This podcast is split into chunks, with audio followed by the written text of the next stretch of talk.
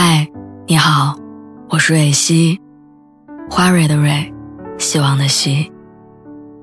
今天你还好吗？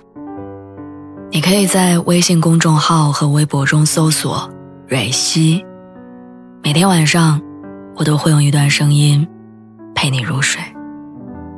听完今天的故事，祝你晚安，做个好梦。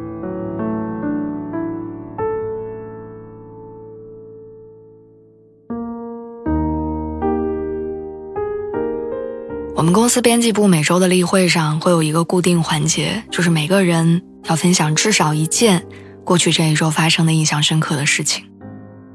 设定这个环节的原因很简单，就是希望大家能更关注生活中的小事儿，能从发生在身边的真实事件当中找到创作的灵感。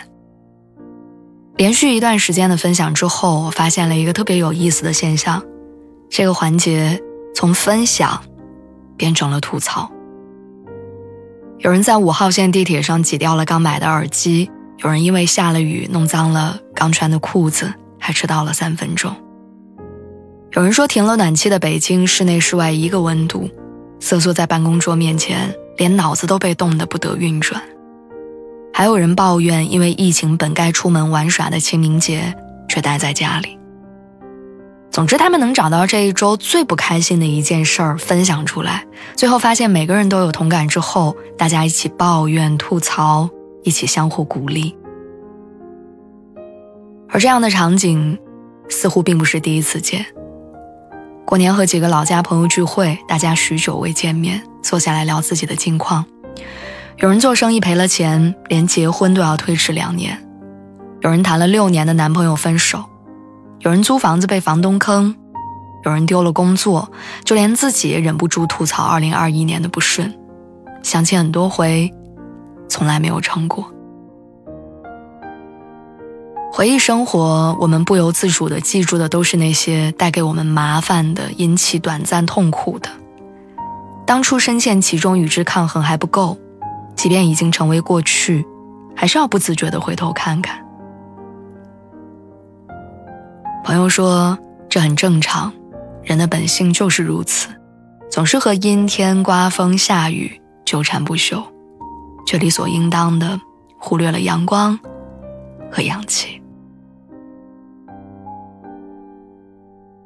我有一个同事一木，去年体检的时候检查出来乳腺囊肿，医生建议去医院进一步复查。一木在家门口的三甲医院挂了号，重新检查。做彩超的大夫说，看片子无法确定，得做穿刺。你要做好要开刀的准备。他一边计划着什么时候请假住院，一边看着手头的钱发愁。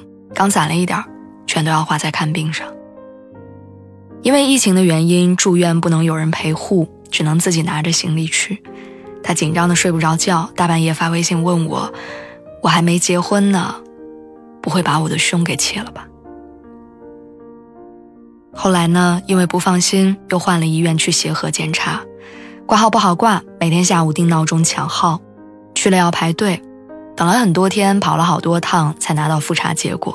最后大夫说应该是一块脂肪，回家继续观察，三个月之后再来复查。他站在医院门口，激动地跟身边的好朋友们报喜。后来我们去吃海鲜庆祝，他端着酒杯感慨说：“好险呐，我幸亏换了一家医院复查，免了一刀。”好像被生活捉弄了一把，过程惊险刺激，总觉得自己要挂掉，但最后发现虚惊一场。原本把健康当成理所当然，觉得人人如此，理应如此。但等到真的被疾病胁迫的时候，才发现健康的可贵，命运的恩赐。他没有抱怨过为什么老天爷要捉弄他这一番，只是在感谢老天爷饶过了他这一遭。我看《请回答一九八八》的时候，网友在弹幕里说，觉得郑峰有点惨，考大学考了六年都没考上，还有先天性心脏病。不能踢足球，不能当飞行员。另外一个网友跟着回复：“他买彩票中大奖，给全家换了房子，打游戏的路上就碰到了一见钟情的女生，放弃了法律专业去当了美食家，即便和恋人走散多年，最后还能在一起。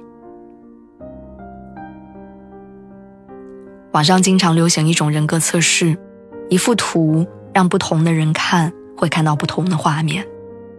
而生活其实也是仁者见仁，智者见智的画儿。有人因为下雨天湿了鞋懊恼，就会有人因为拍到雨后的蚯蚓和彩虹感到开心。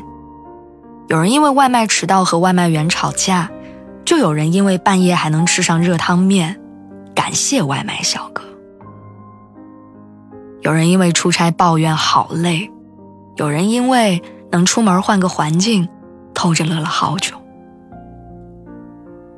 你看，生活的情节是相似的，但生活的感受不同。似乎你我都习惯了接受人生的馈赠和惊喜，却无法忍受偶尔的波折、打击。我想告诉你的，不是苦中作乐。在负重前行的日子里，咂摸出一点甘甜，而是希望你不要理所应当的享受快乐和幸福之后，却总说你还拥有的不够多。一直以来，你有没有想过，其实生活对你